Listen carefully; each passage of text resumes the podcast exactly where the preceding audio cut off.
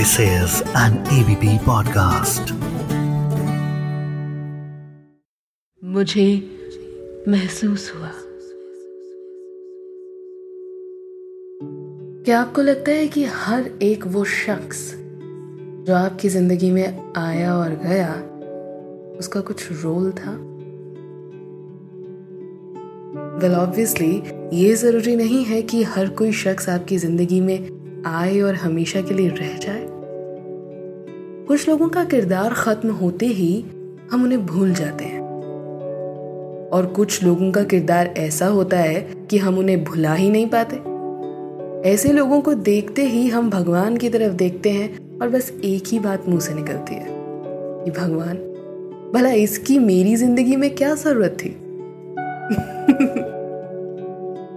लेकिन कुछ लोग कुछ लोग बहुत थोड़े टाइम में भी ना एक छाप छोड़ जाते हैं। वाल ऐसा ही कुछ हुआ मेरे नानू के साथ। नमस्कार, सत मेरा नाम है श्वेता शर्मा। आप सुन रहे हैं एबीपी पॉडकास्ट और ये मुझे महसूस हुआ। और आज जरा इतिहास के पन्नों को छेड़ते हैं और थोड़ा पीछे चलते हैं।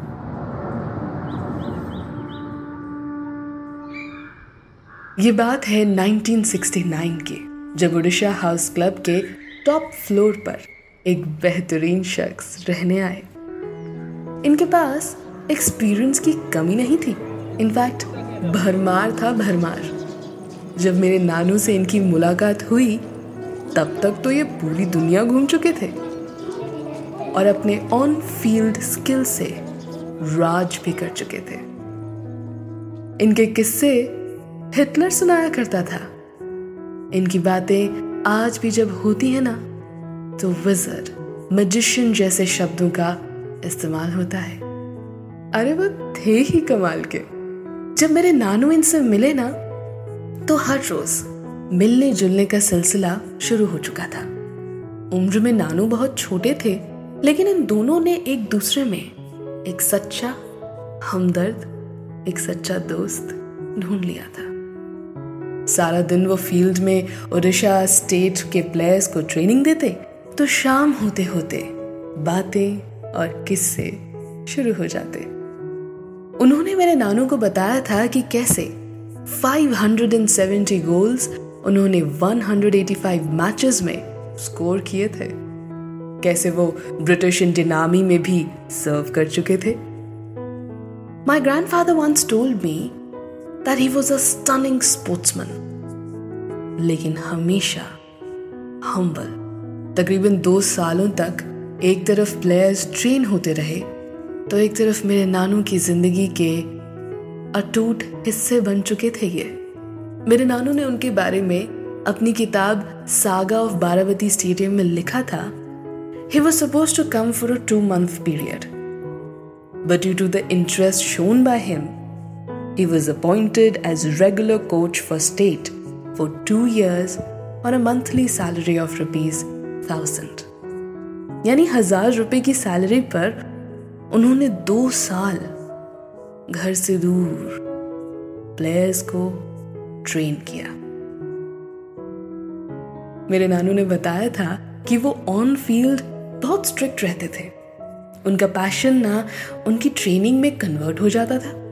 लेकिन ऑफ़ द फ़ील्ड वो एक ज़मीन से जुड़े आम इंसान की तरह रहते थे जिन्हें बस किसी से यूँ ही दो बातें करने का मन होता था।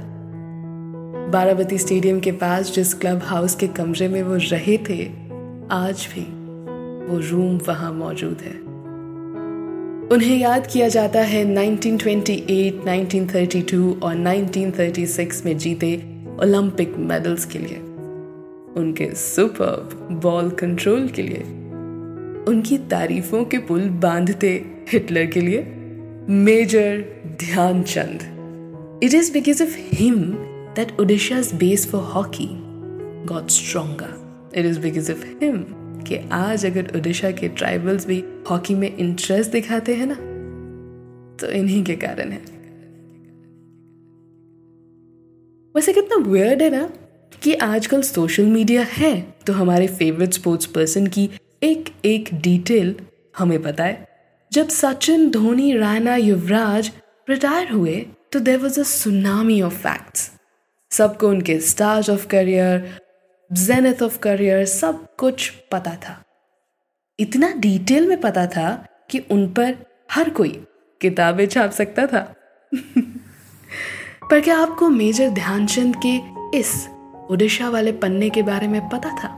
अगर नहीं तो थैंक गॉड कि मेरे नानू मेजर ध्यानचंद से मिले और मुझे ये सब बताया।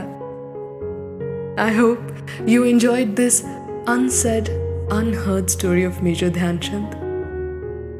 और आज, उनके जन्मदिन पर उन्हें याद करते हुए, आज का ये एपिसोड मैं उन्हें डेडिकेट करती हूँ। फ़िलहाल लेती हूँ आपसे विदा। लेकिन आऊँगी कुछ और मोमेंट्स जिन्होंने मुझे सोचने पर महसूस करने पर मजबूर कर दिया। And you you keep listening to A B P podcast मुझे महसूस हुआ।